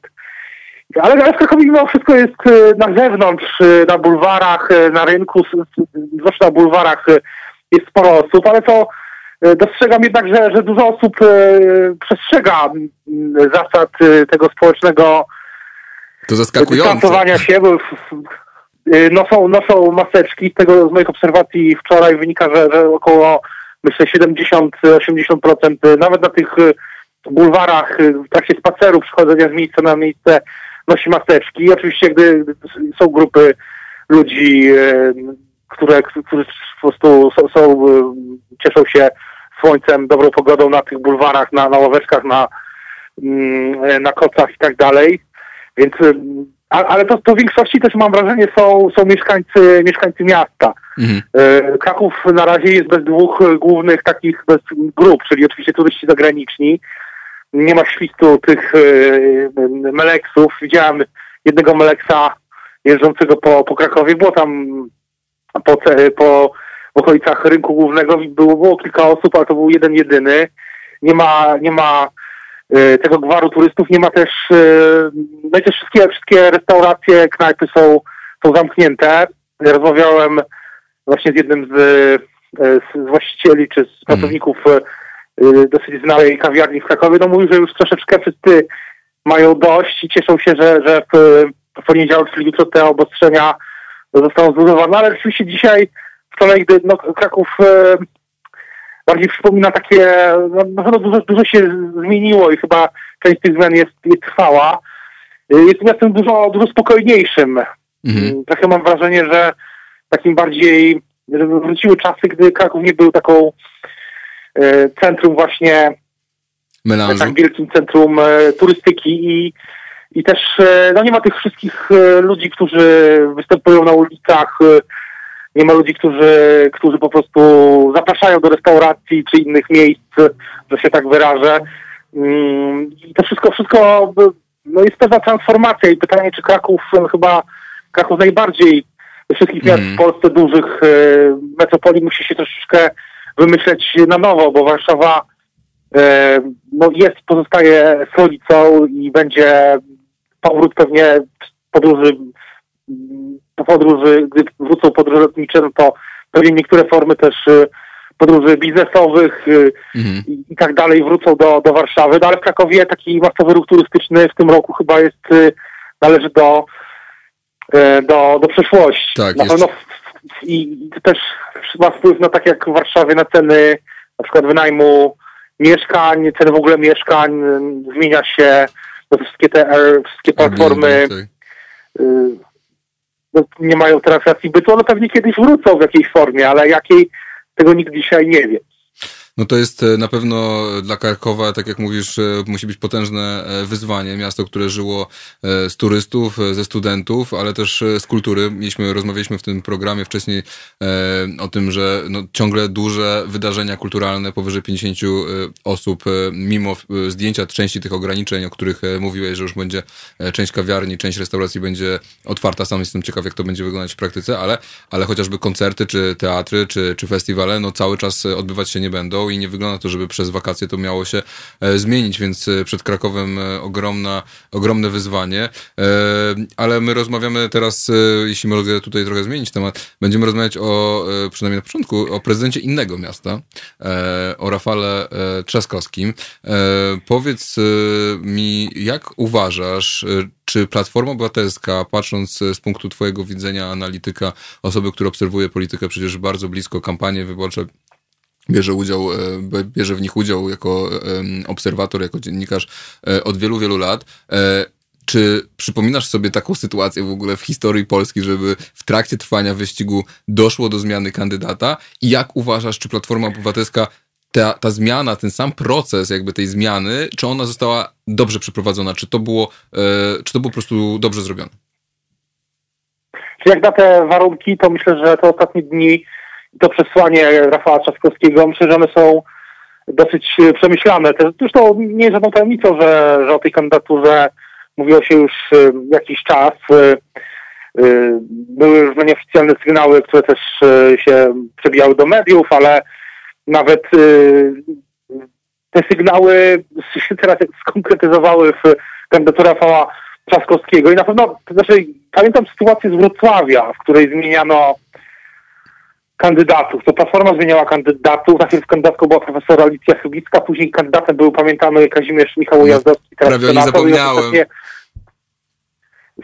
Ostatecznie kandydatem został y, dyrektor w magistracie Jacek Sutryk, który zresztą został prezydentem i teraz mam wrażenie, że bardzo dobrze sobie radzi, jeśli chodzi o mhm. komunikację. Ma taki, e, myślę, że w tej e, pandemicznej rzeczywistości um, samorządowcy odgrywali ważną rolę, ale prezydent Sutryk też zbudował pewną platformę nomen omen krajową i warto tego polityka e, obserwować w przyszłości, na przyszłość, bo myślę, że myślę, że ma przed sobą właśnie tą przyszłość też ogólnokrajową, jeśli będzie ją chciał budować. Natomiast do Rafała Trzaskowskiego to, to wydaje się, że, że, że na tyle, ile było to możliwe przy takich, w takich warunkach, to ten zwrot był przeprowadzony, mówię już od, od, od samego, e, od samym piątku, mhm. sobocie i dzisiaj, czyli te trzy dni, mm, był, był przeprowadzony dosyć sprawnie.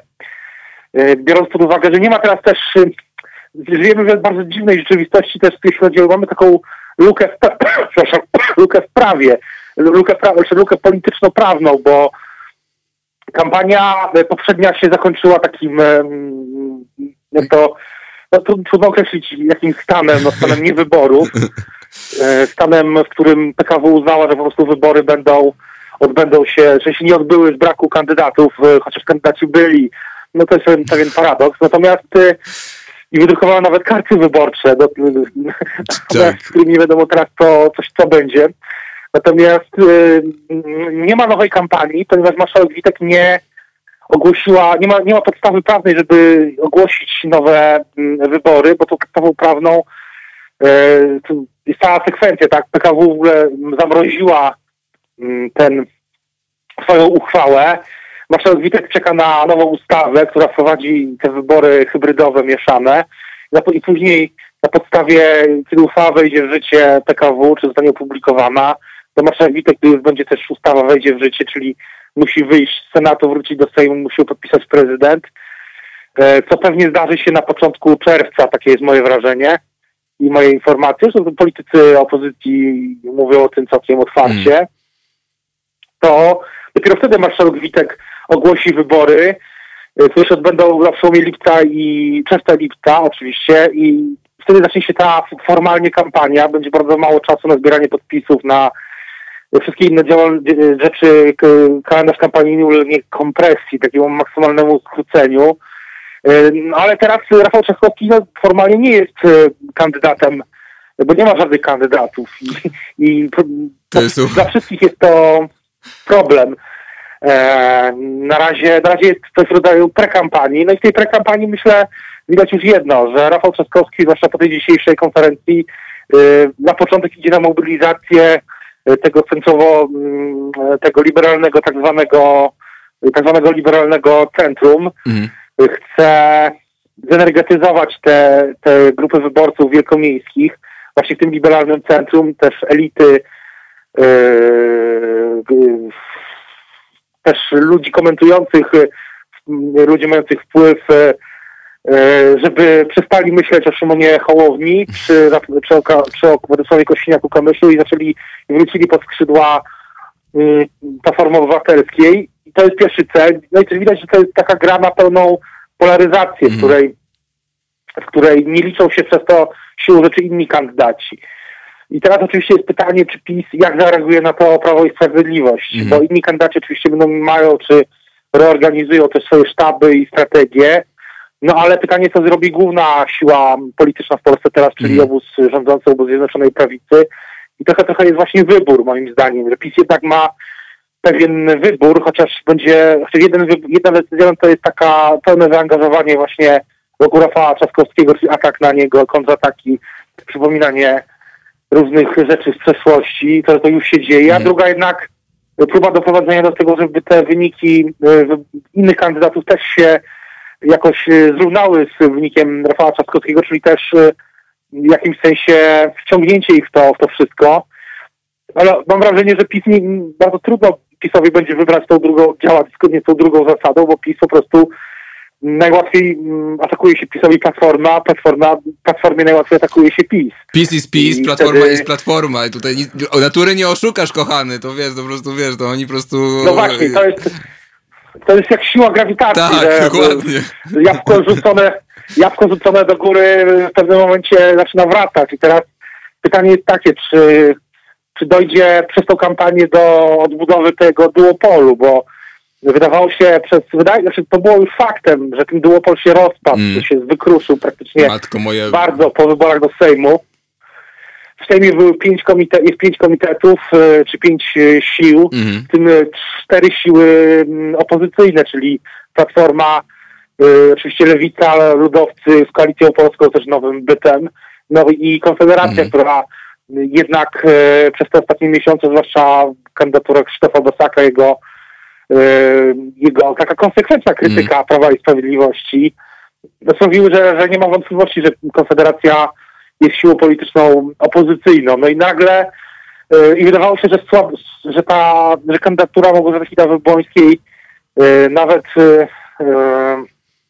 bez pandemii sprawi, że, że, że nie będzie takiej silnej polaryzacji, mm. a teraz Platforma dostała drugą szansę, żeby, żeby ją przywrócić. Mhm. Myślę, że dzisiaj o to tutaj chodzi.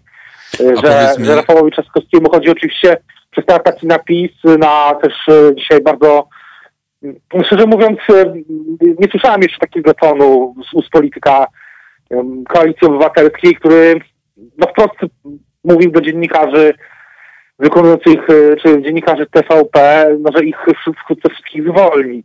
To, to jest coś nowego, że no tak, to jest, ale powiedz mi... Ale, ale tutaj, bo tak? tutaj głosy e, też naszych słuchaczy, ale też widziałem bardzo taki, e, był przynajmniej w części wśród, wracając jeszcze, zanim przejdziemy do, tej, do tego, co, co, co już kilka wątków zacząłeś, ale jeszcze wracając jakby do tego momentu wyboru, że tam był taki trochę, czułem, przynajmniej w takim bardziej twardym platformer, platformerskim elektoracie, taki trochę jęk rozczarowania, że nie jest to Radosław Sikorski. Były te wypowiedzi, prawda, Hanny Gronkiewicz-Walc, e, e, Romana Giertycha, E, czy tutaj, e, czy Sikorski nie byłby bardziej polaryzacyjny niż e, Trzaskowski? Dlaczego padło w końcu na, dlaczego nie zrezygnowano z, w ogóle z tej opcji Sikorskiego? Czy w ogóle on w ogóle nie był nigdy w grze, jak z tego, co się orientujesz i to była tylko jakaś próba przypomnienia Z tego, co orientuję się, to decyzje, decyzje zapadały na podstawie też badań, ale wydaje się z jednej strony, z drugiej strony Władysław Sikorski jest spoza tego środowiska, które, które sprawuje władzę w Platformie i kandydatura Trzaskowskiego była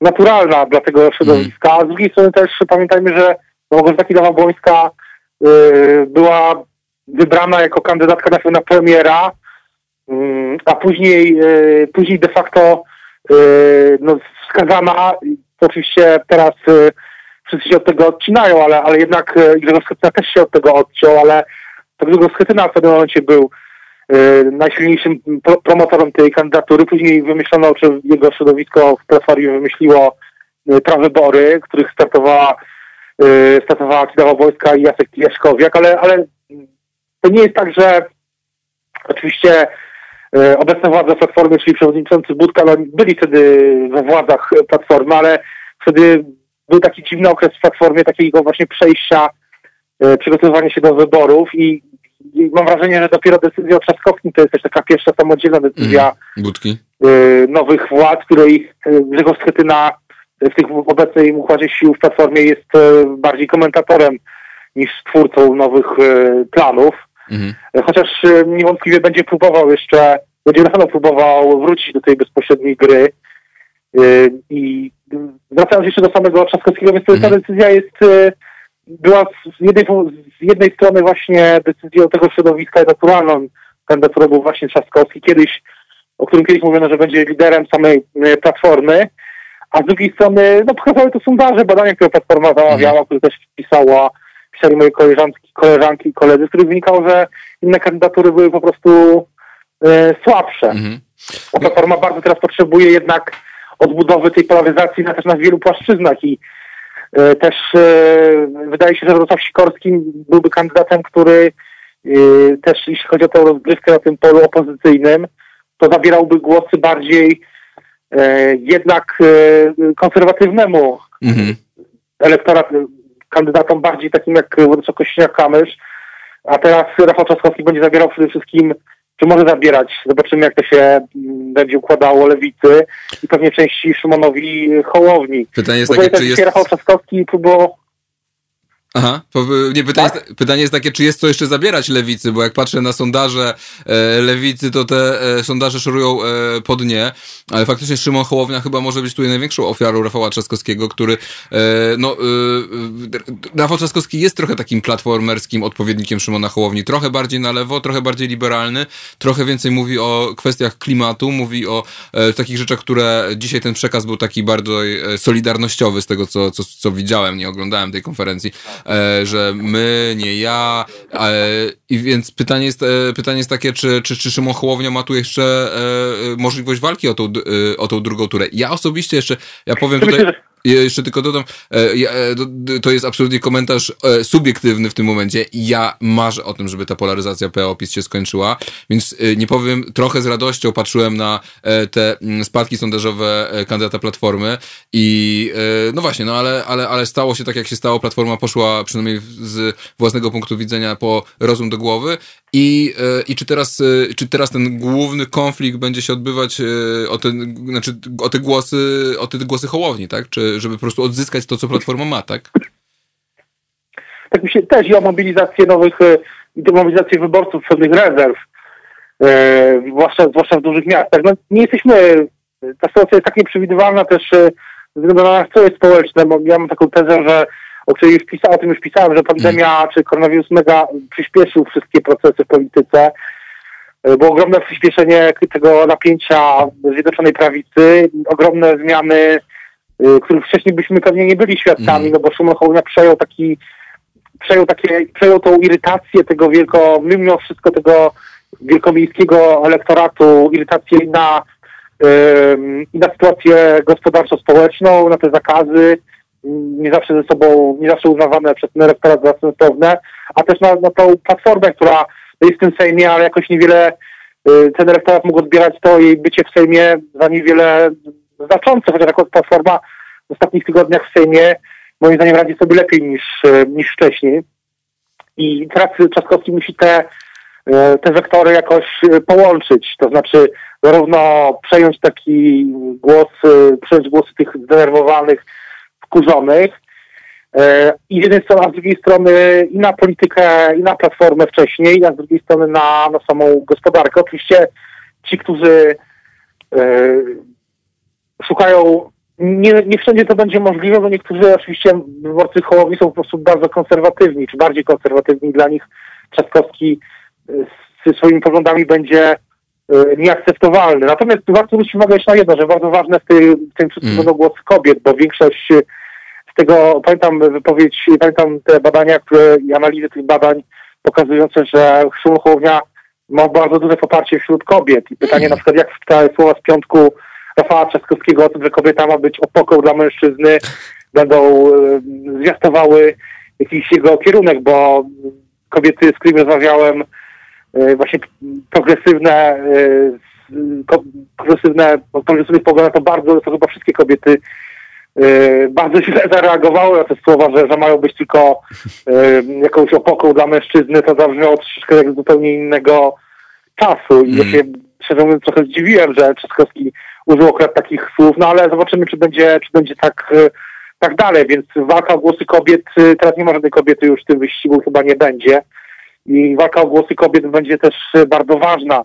Na te najbliższe sześć tygodni. Myślę, że no najniezwyklejsze sześć tygodni e, trwa najniezwyklejszy okres polityczny w historii e, współczesnej Polski. E, i na pewno wydarzy się bardzo wiele rzeczy, których nie jesteśmy jeszcze w stanie nawet sobie wyobrazić, jak to powiedział kiedyś Donald Trump, są znane, nieznane i nieznane, nieznane i teraz jesteśmy już na etapie całkowicie tych nieznanych, nieznanych, no to wywołał koronawirus.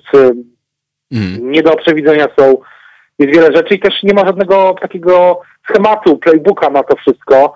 E, nie wiemy, jak się zachowa teraz sztab, Dudy, sztab prezydenta Dudy. Tam no i wiele, ten tydzień miał podsumować, e, teraz zresztą e, piszę w Rzeczpospolitej, jutro będzie mój wywiad z prezesem Jarosławem Gowinem i, z, mój tekst właśnie o, o tym, co szykuje Prawo i Sprawiedliwość i co, co jak, jak, to wygląda od środka. No i ten tydzień, który był, no można podsumować, że prezydent Andrzej Duda nie specjalnie, nie był specjalnie aktywny, no i właśnie definiowany dalej był przez ostry cień mgły i widać też, że ten ostry cień mgły, no niespecjalnie chyba prezydentowi się e, przysłużył. I to też jest jakiś powód, myślę, do zmartwień samej Zjednoczonej Prawicy, no bo e, kampania prezydenta też musi w tych, w tych warunkach no, jakoś iść pójść do przodu i trochę tego pójścia do przodu na razie mm, nie widać. Rafał Trzaskowski to jest zupełnie inna osoba niż Małgorzata Kidawa-Błońska.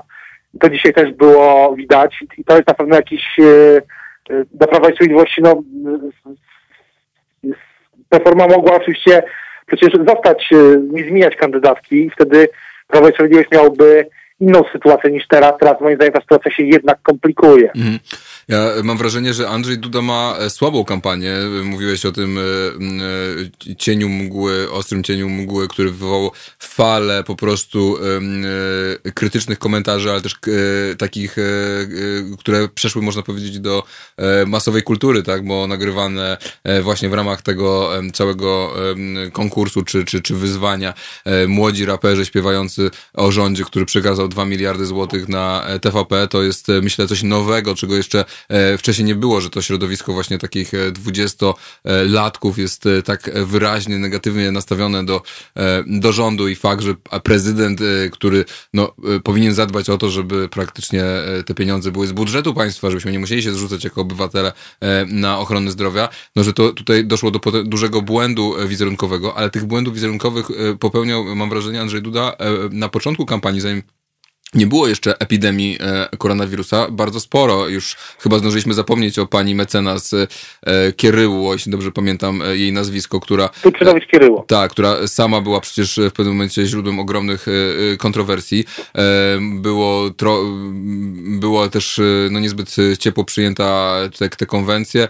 No ja miałem wrażenie, że tak naprawdę tą prezydenturę wydźwignęła, obroniła i w dużym stopniu jego sytuację poprawiła epidemia, która no doprowadziła doprowadziła do tego, że ta kampania e, no, równa w żaden sposób nie była, gdzie kandydaci opozycji nie byli w stanie e, prowadzić właśnie własnych działań praktycznie w, w terenie, gdzie musieli zupełnie zmienić sposób działania, a Andrzej Duda, no jakby miał do dyspozycji całe, e, cały aparat państwa, no i to mamy też ten efekt, który też znamy dobrze z amerykańskiej polityki, czyli gather around the flag i, i po prostu wszyscy się gromadzą przy przywódcy, bo poczują muszą czuć poczucie bezpieczeństwa. Czy też masz takie wrażenie, że ta kampania Dudy była słaba i, i koronawirus jej pomógł? Myślę, że na pewno nie było tam nowych, dużo nowych, e, wielu nowych pomysłów. Prawo i Sprawiedliwość moim zdaniem e, ogólnie e, pandemia uderzyła w momencie, w którym Prawo i Sprawiedliwość nie miało w ogóle zbyt wielu nowych pomysłów i i ta kampania, kiedy trwała i później, kiedy została odmrożona, no, no był, był przypominanie wypowiedzi polityków Platformy sprzed lat o wieku emerytalnym. Y, mam wrażenie ogólnie, że prezydent y, do pewnego momentu, przynajmniej w ubiegłym tygodniu, w tym tygodniu, przepraszam, były spotkania i z marszałkiem Grodzkim, z marszałek Witek, to troszeczkę brakowało zupełnie jego aktywności. Mnie nie przekonuje ten argument, że wobec samego kryzysu wyborczego, mhm. mnie zupełnie nie przekonuje ten argument, że, że on nie może być we własnej sprawie mm, zaangażowany, no ale chodzi o sprawę całej Rzeczypospolitej. Jej no, wybory są e, kluczowym elementem, chociaż nie jedynym, e, demokracji. Prezydent, który przez dłuższy czas nie, w ogóle się nie wypowiadał, bo wypowiadał się tak dosyć mało nie wychodząc z własnymi inicjatywami, no w pewnym momencie wyglądało to bardzo biernie. Oczywiście jest też efekt tego, że dalej trwa ten efekt rally the flag, jak, tak jak y, mówiłeś, ale on nie jest wieczny. No i tak jak mm. mówiłem, teraz pytanie jest w ogóle, na jakich wodach będziemy płynąć przez najbliższe tygodnie i miesiące i czy, czy prezydent, y, czy jego sztab będą mogli tym, tym nawigować, bo przypominanie o wieku emerytalnym, czy 500 plus, że PiS, PiS przypominający, że, że będzie Platforma chciała go zabrać, czy, czy przypominanie też o samym Rafale Trzaskowskim, no nie wiem, awarii Czajki, czy, czy, czy innych sprawach Warszawy, na pewno ważnych, no ale jednak żyjemy w nowym, e, e, w trochę rzeczywistości, w której też wyborcy chyba nie tego jeszcze już oczekują, bardziej chyba oczekują nawet tego, co e, chociaż to oczywiście jest do, mówię to na podstawie swojej intuicji, nie mm. jakichś wyników badań, które znam, a intuicyjnie no, wyborcy ludzie są po pierwsze być może oczekują jakiegoś pomysłu, no co, co dalej, jak będzie wyglądał mm. ten, ten, ta nowa normalność. Nie tylko chodzi o to, że u fryzjera nie można będzie napić się kawy, tylko yy, chodzi o jakieś wytłumaczenie tej sytuacji. Wydaje się, że prezydent yy, i w ogóle wszyscy kandydaci do tej mm. pory w tej, w tej pierwszej kampanii, nie wiem jak to nazwać, tej pierwszej kampanii prezydenckiej. Polska jest jedynym krajem na świecie, w którym były się, będą się odbywały dwie kampanie prezydenckie w jednym roku, ale to nie dlatego, że, że, że potrzebny był nowy, nowy prezydent, tylko dlatego, że pierwsze wybory się nie odbyły. Że mało, mało kandydaci mówili tak o tym, co, co dalej, że to przejdziemy no też, że, że, że, mało było takiego pozytywnego przesłania. Pamiętam Katarzyna Lubnauer, która przecież nie jest kandydatką na prezydenta, ale pamiętam jedną z wypowiedzi Katarzyny Lubnauer z, z, kilku dni, właśnie właśnie w taką, takim stylu, że damy radę, że przejdziemy przez to, że jesteśmy silnym mm. państw, narodem, jeśli chodzi o państwo, to silnym narodem i że przejdziemy to. No, jest, y, tego, tego moim zdaniem w ogóle brakuje i trochę, trochę dzisiaj, kiedy Rafał Trzaskowski mówi o tym zmieniającym się świecie, czy mm, no to pytanie, które chyba trzeba mu zadać i postaramy się Myślę, że wyborcy też takiego, no pytanie, jak on widzi ten świat nowy. Mm. To oczywiście trudne, trudne pytanie, ale no skoro kandyduje na najwyższy urząd w państwie, no to i on, i wszyscy inni powinni jakoś udzielić odpowiedzi, co, co oni widzą, czy to jest świat bardziej właśnie solidarny, tak jak dzisiaj mówił, czy nawiązywał do tego Trzaskowski, czy, czy to jest, y, o, co tutaj dalej chodzi. Ja też myślę, że, tak jak mówiłem, no, podsumowując też, liczy się też to odczucie tego wkurzenia, zirytowania, mm. tego, że chociaż te obostrzenia spadają, no to czy kolejne są przestały być realizowane, no to po prostu nie ma e, turystyki, tak jak zaczęliśmy naszą rozmowę od tego, e, nie ma wielu rzeczy i pytanie, co, co dalej. No tak, 58% jeszcze tam na koniec, 58% Polaków e, stwierdziło w ostatnich badaniach, że pogorszyła się lub pogorszy się ich sytuacja finansowa. E, rząd chwali się tym, że e, tarcza kryzysowa działa i że faktycznie tutaj spadek PKB będzie najmniejszy w Europie, tak podobno mówią agencje e, różnego rodzaju, Komisja Europejska, między innymi Międzynarodowy Fundusz Walutowy, że faktycznie ta recesja w Polsce będzie e, słaba. Ale o czym, dokładnie, o czym tutaj na sam koniec się pytam, o czym jest ta kampania dzisiaj? Czy ona znowu, e, bo ja, ja, mi się wydaje, że, że, że, że nie, a nawet ze strony Andrzeja Dudy widzę, rozumiem, hasło jest kontynuacja, ale ze strony opozycji yy, tutaj wydaje mi się, że tylko Szymon Chłownia chyba miał taki miarę pozytywne wyjście, yy, prawda, że pokolenie, że to nie jest yy, jedna kampania, tylko to jest kwestia budowy pokolenia. O czym ta kampania teraz będzie? Czy znowu wracamy do tego, czy, czy nieuchronnie będziemy wracać do tej samej napierniczanki i tego, że zlikwidują TVP Info, a tamci będą mówić, że tamci zdradzili w 89 roku w Magdalence? No myślę, że częściowo tak. No e, bo im bardziej odważa się gospodarka, tym jednak te tory tej polityki wrócą, będą wracać, mniej ludzie będą bezpośrednio myśleć o koronawirusie, a bardziej e, może to wrócić na te tory, ale tak jak mówiłem, no ten świat i tak się zmienił, yes. no Rafał Trzaskowski e, trudno mi przyznać mu racji, że kiedy mówił Piątek, że właśnie świat się zmienia, dla Platformy też się zmienił, no bo teraz Platforma de facto walczy o dominację, o życie, dominację na opozycji, mm. Platforma nie dominuje na opozycji, to mamy zupełnie nowy świat, ale trudno powiedzieć, bo też nie wiemy, co, co będzie się działo Y, sam, samą epidemią na nas nie, nie wygasła tak bardzo. Zmniejsza się liczba zachorowań, ale w każdej chwili pytanie, czy, czy te obostrzenia, zmiana tych obostrzeń mm. sprawi, że one wrócą. No trudno powiedzieć, tak jak mówił, czy, czy, mówiłem już wcześniej o Donaldzie Rumsfeldzie, który powiedział właśnie o tych znanych, tak. nieznanych i nieznanych, nieznanych. No, jesteśmy na tym, ewidentnie na tym drugim etapie. Tak. E, bardzo Ci, e, Michale, e, dziękuję. E, to jest, myślę, fascynujące w polityce, że e, nigdy nie wiadomo, co się wydarzy i faktycznie zwroty akcji są lepsze niż na niejednym filmie, więc e, wszystkiego... Kto mógł, kto mógł się spodziewać, że wybuchnie globalna pandemia, tak. która wszystko wywróci do góry nogami i będziemy musieli w, w Polsce nosić maseczki na twarzy. Tego się nie mógł nic spodziewać, no tak samo, więc, więc dlatego ta polityka no, mocno się jednak zmieniła zresztą cały czas jej główne reguły pozostają te same. Tak. Bardzo dziękuję za, za, za rozmowę. Dzięki wielkie. E, czytajcie, czytajcie Michała e, w Rzeczpospolitej. E, my też już powoli kończymy. To, było, to jest radio, nadal jest i będzie radio obywatelskie, więc zachęcam was do wspierania i tak jak mówiłem, jeśli będziecie mieli szansę lub przy okazję jakiś temat, żeby, żeby jakiś, żebym ja jakiś temat poruszył lokalny, to się do mnie odzywajcie bardzo chętnie taką audycję e, przygotujemy. Do usłyszenia i do zobaczenia za tydzień. Dzień dobry, nazywam się Kuba Wątły. Jestem pomysłodawcą projektu Haloradia, pierwszego w Polsce w pełni profesjonalnego medium dla obywateli. Dla niektórych z Państwa jestem też ojcem dyrektorem, chyba dlatego, że czasami udzielam się w naszych programach nagle i z zaskoczenia. I dobrze, wszak dobre toruńskie wzorce są zawsze w cenie, no poza tym jednym – Pan Rydzyk gromadzi pieniądze, by nas dzielić i z czasem doprowadzić do wojny domowej na tle religijnym. My prosimy natomiast Państwa o wsparcie, by móc z Wami rozmawiać, by wspólnie się uczyć, by tolerancję zastąpiła akceptacja. Zauważyliście, jak różne są te dwa słowa? Akceptujmy siebie i akceptujmy to, że po 30 latach, od 1989 roku, tylko dzięki państwu możemy tworzyć medium bez udziału polityków i nie na pasku korporacji. Pamiętajcie o nas codziennie. I jeśli chcecie być częścią naszej społeczności, to słuchajcie, oglądajcie, piszcie, mówcie i finansujcie swój obywatelski projekt Halo Radia. www.halo.radio ukośnik SOS. Dziękuję w imieniu wszystkich dziennikarzy i swoim własnym.